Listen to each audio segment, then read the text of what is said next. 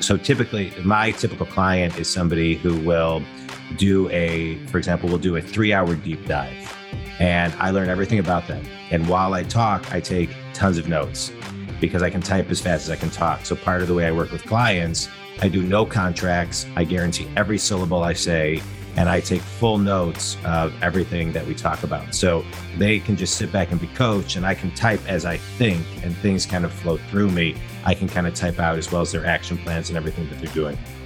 What's going on, guys? This is the Passive Wealth Strategy Show, the show that will help you escape the Wall Street casino and build wealth on Main Street by investing in real estate. Today, our guest is Jon Dwoskin. Jon is a business coach that helps people take their businesses to the next level. And we get into a few different topics with Jon today.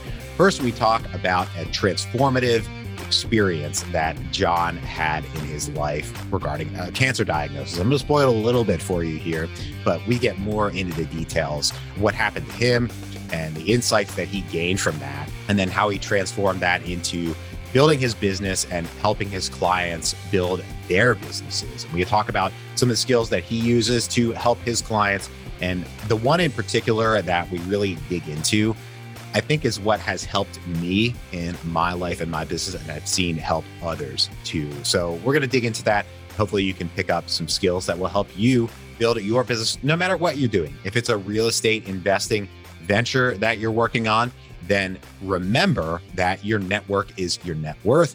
And the more people that you help get what they want, you're going to help, you're going to get what you want, right? You can get what anything you want by helping others get anything that they want, or get whatever they want. I believe that's a, a Jim Rohn saying, and I believe that is accurate and one hundred percent true. Help others and it will come back to you. And the first step to help others is to understand what they want through this particular skill that we discuss with Jon today. So a lot of great insights in this interview, and, you know, just an amazing experience in his life that he had that he's going to share with us today, and, and, and amazing in a certain way, not in a positive sense. So I don't want to spoil it too much. You're, you're going to understand what I mean. Just keep listening and you will get it, and you'll follow us. I'm your host, Taylor Lote. I'm a real estate investor, and I help other people passively invest in commercial real estate.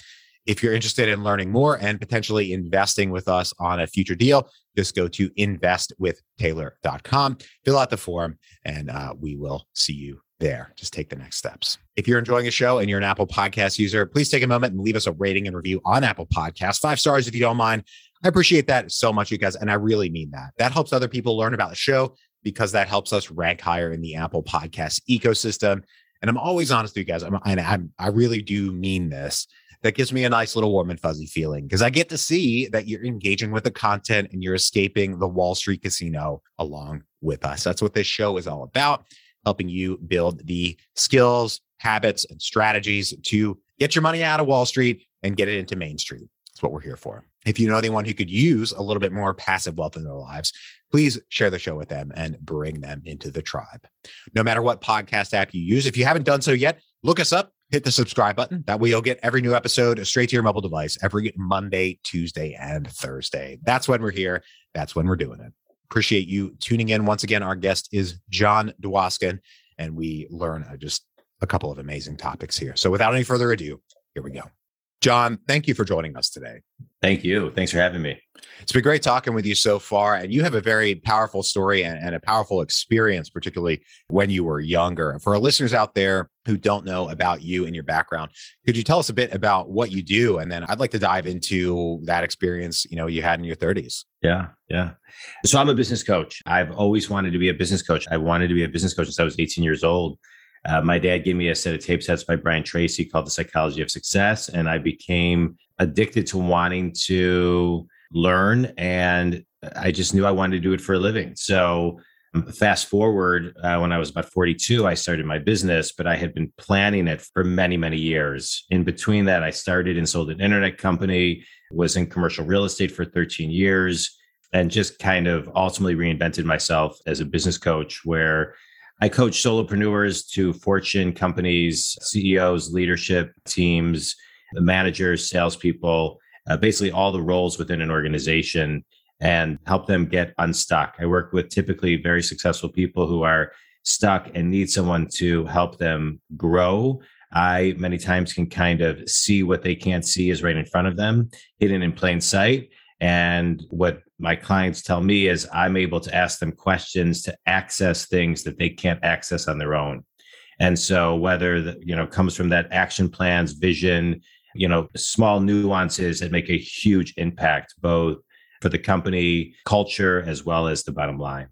So, uh, yeah, so that's, so that's, that's what I do as a business coach. And I write books. I, I keynote when I can based on COVID now.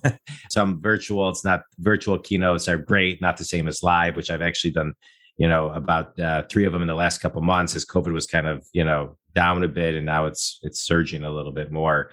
And, uh, but mostly I'm doing one-on-one coaching all over the country and some group training and things of that nature. So I love it. I love it. You know, I'm going to be fifty in two thousand twenty-two, which is great. And, uh, I always love getting older. The older I get, the younger I feel. And it's, uh, it's great. So. Nice. Awesome. And, and we're going to yeah. hopefully talk about, you know, some of those questions you ask people to help them along the way in a bit. I mentioned the experience you had in your thirties, and, and this reson- resonated to me. The reason I picked on it is because uh, I'm, I'm thirty-two. And, uh, you know, if I'm honest, I, you know, think about these things uh, sometimes. So, you know, tell us about what happened to you in your thirties. You know, long story short, when I was in my thirties, I was diagnosed with testicular cancer. And I will pull a couple lessons that I learned from that. One, I intuitively knew something was wrong with me. I had no symptoms. I just knew because I was meditating a lot. I still do meditate every day, but I just could feel it and sense it in my body. I had just recently had a physical and ended up going to a new doctor, getting a physical, to which he said, you you have a lump in your testicle. I went to a, a urologist.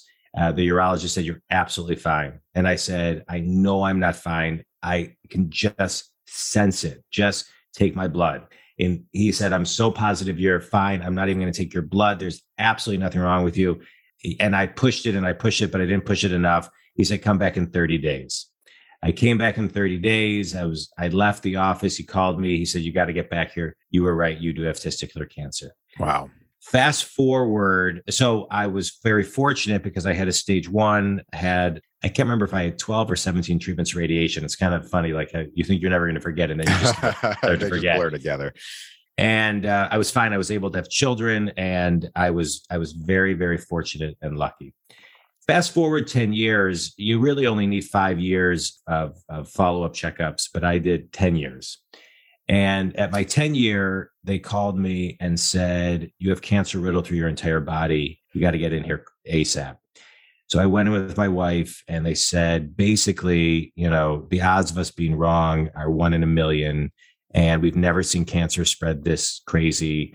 You've got to basically start chemo. You've got to start these drugs. You've got to start this. And I said to him, I, I just think you're wrong. I just don't sense it in my body. I don't feel it in my body the way I did the first time. And they said, we're, we're absolutely right. They basically told me I was dying. I had to, like, you know, do all of these, like, start treatment, like chemo the next day. Uh, I mean, it was in, insane. So I really had to push. I said, I, I just don't think you're right. And again, they're telling me, well, our odds of being wrong are one in a million. This and that. I said, I want an emergency CAT scan, blood work, and ultrasound. I got it a day and a half later. So mind you, for a day and a half now, I'm forty years old. I have two children. I think I'm dying, even though intuitively I knew I wasn't. And they called me a day and a half later, and they said, you were right. They botched your blood. You're absolutely fine. And so the lessons are this, without getting too dramatic with, you know, all of this. The lessons are this. You must be your own doctor. You must be your own doctor. And you have to push, and you can't, no matter if somebody has a white coat on, a degree, you've got to be your own doctor, not only in the medical world, but in general, in everything, in decisions that you make. You've got to be grounded. You've got to be centered. You've got to know, you've got to advocate for yourself, and in many cases, those around you. Had I not, I would be dead. Having had nothing, I would have had chemo pumped in my body. I would have had antibiotics pumped in my body. I would have had surgeries, and there was nothing wrong with me the second time. And so I'm not saying that all doctors are wrong, but I am saying you always need a second or third opinion. You always have to advocate, and you have to, and you can't take anybody's initial word on anything. Wow. Well, you know, that that is an amazing life experience. And, you know, to kind of tie it into, you know, your your coaching business, one of the mm-hmm. things that I find, I don't know, annoying, but amazing is that there are business coaches out there that are in their, you know, early twenties and have basically no life experience or business experience to Correct. Draw upon. And, you know, you have both the, the business and the life experience. And, and I'd like to, you know, kind of tie it into, you know, how this all informs your your business coaching, you know, company and sure. practice, and, and how you help others, because, you know, I, I can't imagine that right now. And I'm a little bit older than you were when you had that initial diagnosis, and right. that would turn my life on its head. I mean, I don't even know. I would, yeah. I would be a mess. Yeah. Yeah. It was hard. I mean, you know, I can talk about it now in kind of a, you know, almost as if I, you know, telling you a story almost in a book, but walking through it and going through it and having young children and having CAT scans and follow-up CAT scans and the anxiety of thinking that it could come back. And, you know, it's very stressful in the world of testicular cancer. After, you know, five years, you're pretty much in remission. And after ten, for sure. Some have told me you, you don't even really call yourself a survivor after ten years of testicular cancer, because it's really, you're done. But it was, it was really stressful, but it puts things in perspective, Taylor. You know, when that happened to me when I was forty, I remember thinking, you know what? I feel like I got this opportunity to always make sure that I do what I love to do, right? So I'm not going to get stuck in the corporate world that um, is great for many. It's great. I coach a lot of people in the corporate world. It wasn't for me long-term. And uh, I wanted to do what I love to do. And life can be short. And I was going to take every opportunity to do what I wanted to do, the way that I wanted to do it, and be fulfilled the way I wanted to be fulfilled in my career, and the way that I wanted to feel in my career, the way that I wanted my children to see me fulfilled in my career, so that they would be fulfilled in whatever they ultimately choose. My kids are soon to be sixteen and nineteen, and I wanted them to, you know, be inspired by just osmosis, right? Because they knew in my one corporate job, even though they were younger, they knew I wasn't happy, right? I loved many of the people and the experiences, but it just wasn't, and it wasn't the company. It was that I just personally wasn't fulfilled because I wanted to do what I'm doing now. A lot of that is probably relevant to our listeners because, you know, not to make it a gratuitous tie-in, but especially if you're going to invest in real estate, you're going to have so many people, especially in the corporate world, saying, oh, my brother's uncle's cousin lost everything in the Great Recession. And how do you know that's not going to happen to you? And and you're kind of go, cutting against the, the grain. You're going to have people discouraging you. But I, I can imagine that such a life-changing experience would make you kind of throw a lot of those concerns away, because you you do realize that life is short and I don't have, either way, I don't have a whole lot of time left. I don't want to take it all for granted, because I don't, I don't know when that's going to change. Right. I just read a book called, uh, I feel like it kind of like, you know, fell on, fell into me. I don't even know how I learned about it. And then I, I learned about it. I think I heard it in a podcast. And then Tim Ferriss talked about how it was one of his favorite recent books, but it's a book called four thousand weeks, and basically says for the average human being we, who lives to be, I think, seventy-seven, we've got four thousand weeks to live. Right. So if you yeah. start to calculate, right. So if you start to calculate, right. I so saw I'm going to be fifty next year. So you take fifty times fifty-two. I got twenty. I'm twenty-six hundred weeks in. Right. So according to this, of now, I'm not planning on dying when I'm seventy, seventy-seven. I'm planning on living to one hundred, but that's fourteen hundred weeks based on the book. So if I plan, if I want to live to be, let's just say one hundred two, right. Or let's just say one hundred five. Minus fifty. So I got two thousand eight hundred sixty weeks left, give or take. So what am I going to do with that time, right? I'm going to spend that time the way I want to spend that time and do the things I want to do. Well, I, you know, it's tough to think about that, because we can't really, I think, picture a year in our minds, or the feeling of a year. We know they go by quickly generally, Correct. But man, we could feel a week. I remember you last feel week, a week, you know? Sure. And right, I mean, if you think about it, we only we only have fifty-two weeks in a year, right? Mm-hmm. So we have fifty-two Saturdays, give or take, right? Depending on the leap year, and fifty-two Mondays, and right. So that's it's not that much. It's not that much. So you know, you gotta make it count. Well, I love that. And, and you know, you talk about how I want to dive into, you know, some of this business coaching and, and how you ask questions to help people, because I, I like that as a as an idea. But but how do you turn those? How do you ask, you know, either actionable or insightful or or helpful questions? How do you turn the the question asking mechanism into, you know, actual uh, help for your your clients? How do I? Yeah. I'm great at asking questions. I've monetized an entire business out of asking questions. I'm highly intuitive. I have a high E Q. I have a high S Q, spiritual intelligence. Those are both much higher than my I Q, even though I'm I'm a huge reader. I study every single day and about amongst all different industries, all different things, all different topics. But I'm an active listener. I'm a really, really good active listener. And most people are not good active listeners. And so I'm listening for the pauses, the way they say something, their history. So typically, my typical client is somebody who will do a, for example, will do a three-hour deep dive. And I learn everything about them. And while I talk, I take tons of notes because I can type as fast as I can talk. So part of the way I work with clients, I do no contracts. I guarantee every syllable I say. And I take full notes of everything that we talk about. So they can just sit back and be coached, and I can type as I think, and things kind of flow through me. I can kind of type out as well as their action plans and everything that they're doing or need to do and things of that nature and any idea that comes up. And so while I'm learning about their background, which is then followed up by fifteen minutes a week or thirty minutes every other week, I mean, there's some variations. Some clients do more, some uh, with me each week, because the shelf life only lasts so long of coaching, right? Before you fall backwards into your old ways. Mm-hmm. And so whether it's, you know, strategy, confidence, you know, pushing people out, you know, to their highest potential, that is what I do. And so through active listening and consistently working with somebody who's committed to the work, who is open-minded and coachable and ready to do the work, I'm listening for things that are so obvious to me that they overlook. So I'll say, you said X, but let's, and then you just glossed over it. Let, I want to dive into that. And then I get really granular. And then that's where new ideas, new concepts, new confidence, new action plans, distractions, which are in many cases, in many cases taking a center stage because they resist what they need to do most.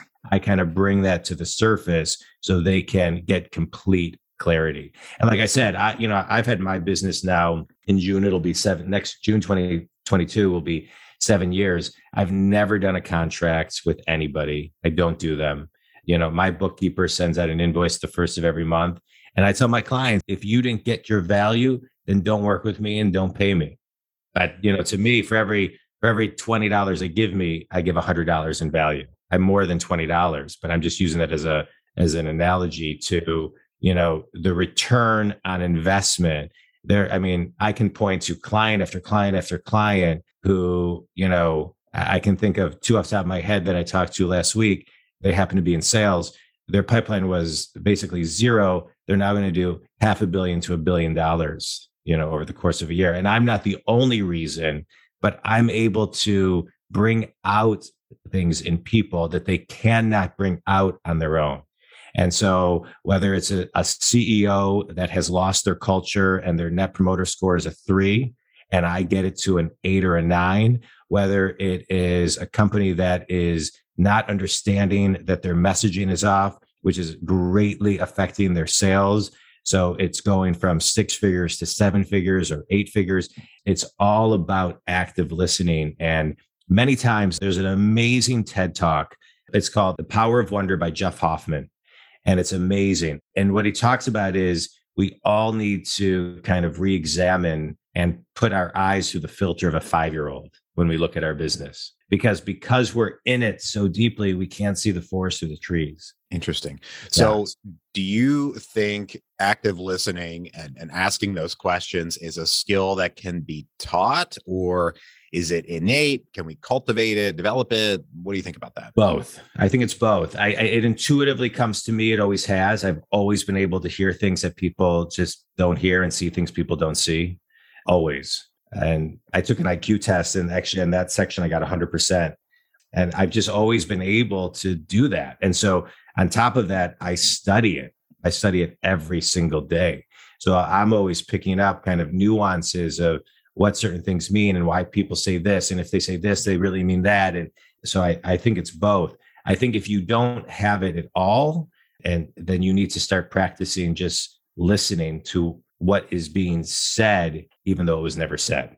So, so I'll be at a meeting. It's very typical that I, if you asked a client of mine, they would say, I say this. And John says, well, what I'm hearing you say is this, which isn't what they thought they said, but it's what I heard, right? Because I'm listening for more of the inner D N A, soulful things that they're saying that that they can't define. I can define in many cases what they can't define for themselves, which is why it's such a good uh, partnership. In that process, there's still some reliance on the person identifying that they're not a good active listener, or that they feel they need to improve their, their skills of active listening. Mm-hmm. I, you know, they, they say the first step to change is, you know, acknowledging, uh, acknowledging the right. problem. Do you think people are, are like, are just not aware that they're not good active listeners? Or, you know, what do you think about that? Identifying that there's a problem in the first place, just get to tie it back into sure. you know, the, the initial cancer uh, diagnosis. I think people are not aware. You know, one of the first things about my methodology that I work with people on is raising their awareness, raising their frequency, raising their vibration on things, you know, zooming out to be an observer of themselves, right? So to see yourself in a different way that you haven't taken time to think of yourself. And so if you if you kind of zoom out and begin to look at things with different eyes and different perspective, it was always there. I'm just able to bring it out, right? I love the movie The Wizard of Oz. I think it's a it's a it's a great movie, um, and one of my favorite books that I've ever read is called The Zen of Oz, and it talks about kind of the the spiritual essence of of each character. But you know, each character had what they thought they were missing. They just needed somebody to validate it at the end and point out the obvious, right? That's in many cases what I do, and so then I can give people hope. Wait, I can make a million dollars. My self-worth was only one hundred thousand. Well, I get people to realize that their self-worth is much higher, and then set a vision with them and then reverse engineer all the tools they need, right? You have cats, you hear my dogs, and then reverse engineer all the, I'm working from home today, all the tools they need to do what they need to do. Now they have to execute, but that's their choice. I'm great at what I do, but I'm not a magician, right? They've got to be open-minded. They've got to do the work. And they've got to be coachable and ready to work. But if they are, I can take them there. And they've got to be growth oriented, and they've got to be able to be vulnerable. And if you can do that, then I can coach you. The five, ten percent of the people that end up not working with me long term are closed-minded, they are not growth oriented, and they can't be vulnerable. So the moment we get to that space where they need to open up their mind even more, or really focus on growth, or be a little bit more vulnerable, and they can't, then coaching doesn't work for them anymore. So I think that, you know, and this is another big topic that we probably don't have time to get into, but that is one of the big differences to me between consistent business coaching compared to seminars that you go to Correct. Once and then you go home all fired up, and then two weeks later you've forgotten everything and the spark is gone. Correct. And, and that's one of the, the deficiencies of those, those those seminar things, because they they wear off really quickly. So coaching wears off too. Shelf life is very short. Well, because those are more focused on motivation, not inspiration. Yeah. And and they don't give you tools. They give you kind of like theories, right? Like wake up early. Okay, well, that doesn't mean anything to me. Like give me a plan, right? So I work with people on action plans on a consistent basis. And the shelf life for many people is a week, for many people is two weeks. After two weeks, the shelf life shifts. Nice. Yeah, I think that's important. But that, that is a... Keep on talking. I'm just letting my dog in. That's all right. That is uh, certainly a topic for another day, but but very important when it comes to kind of the metagame of building a business and, and building, you know, passive income. But uh, right now, we're going to take a quick break for our sponsor. Have you ever wanted to invest in the private lending and debt side of real estate? You might find that going out and finding borrowers on your own is tough. When you find a borrower, you have the task of evaluating their plan all on your own. And the traditional way of lending private money highly concentrates your risk because you'll probably be funding the whole rehab loan on your own. That meant writing loan checks well into the hundreds of thousands of dollars, placing a lot of risk in individual borrowers and properties. Not to mention, there's a lot for you to know in terms of how to structure these loans so that you can help protect yourself and work with the borrower in your interests. Now, there's a new way to invest in the debt side of real estate that turns the private money lending space on its head. You can invest in a variety of debt instruments with this new platform with as little as ten dollars in each opportunity. You can diversify your investment across a wide variety of borrowers, geographies, and asset types. This new platform is called Ground Floor. They make it easy to invest in either your name or using your self-directed I R A. And if you don't already have a self-directed I R A, don't worry. They make it easy to get started and get one opened. Go to www.passivewealthstrategy.com slash ground floor to get started, or click the link in the show notes. See the Ground Floor site for full terms and details of what they offer. Once again, that's www.passivewealthstrategy.com slash ground floor, or click the link in the show notes. Back to the show. All right, Jon, I've got three questions I ask every guest on the show. Are you ready? Yes. Great. First one, what is the best investment you ever made other than in your education?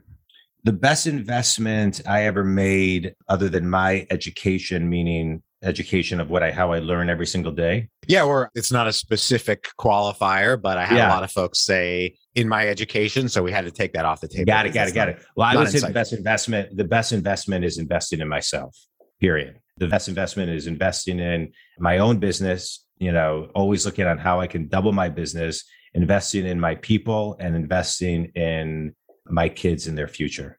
Nice. I, I appreciate the the clarifiers, because I think a lot of people say investing in myself as as as almost a filler or a throwaway answer. But you went that step further and, and mentioned, you know, your business and a few other things. I, I mean, I believe in myself. I'll bet on myself all day long, right? I look at what I'm doing and I invest in the who I the who's of what I need, the who's that I need to grow my business. So I have a team of eight virtual people that help me grow my business. Anytime I get to a point in my business where I think I need to grow, but these are things I don't want to do, I find the who can do it. So I invest in them. I invest in them. Yeah. Nice. Nice. Yeah. I appreciate that. Especially. And in return, I'm investing in my clients, because what it does is it allows me to be very focused when I'm talking to clients, so I can be an active listener and be present, because I'm not thinking about all the things that I, you know, that my bookkeeper and my social media people and all those people are doing. Nice. Nice. Yeah. That's important.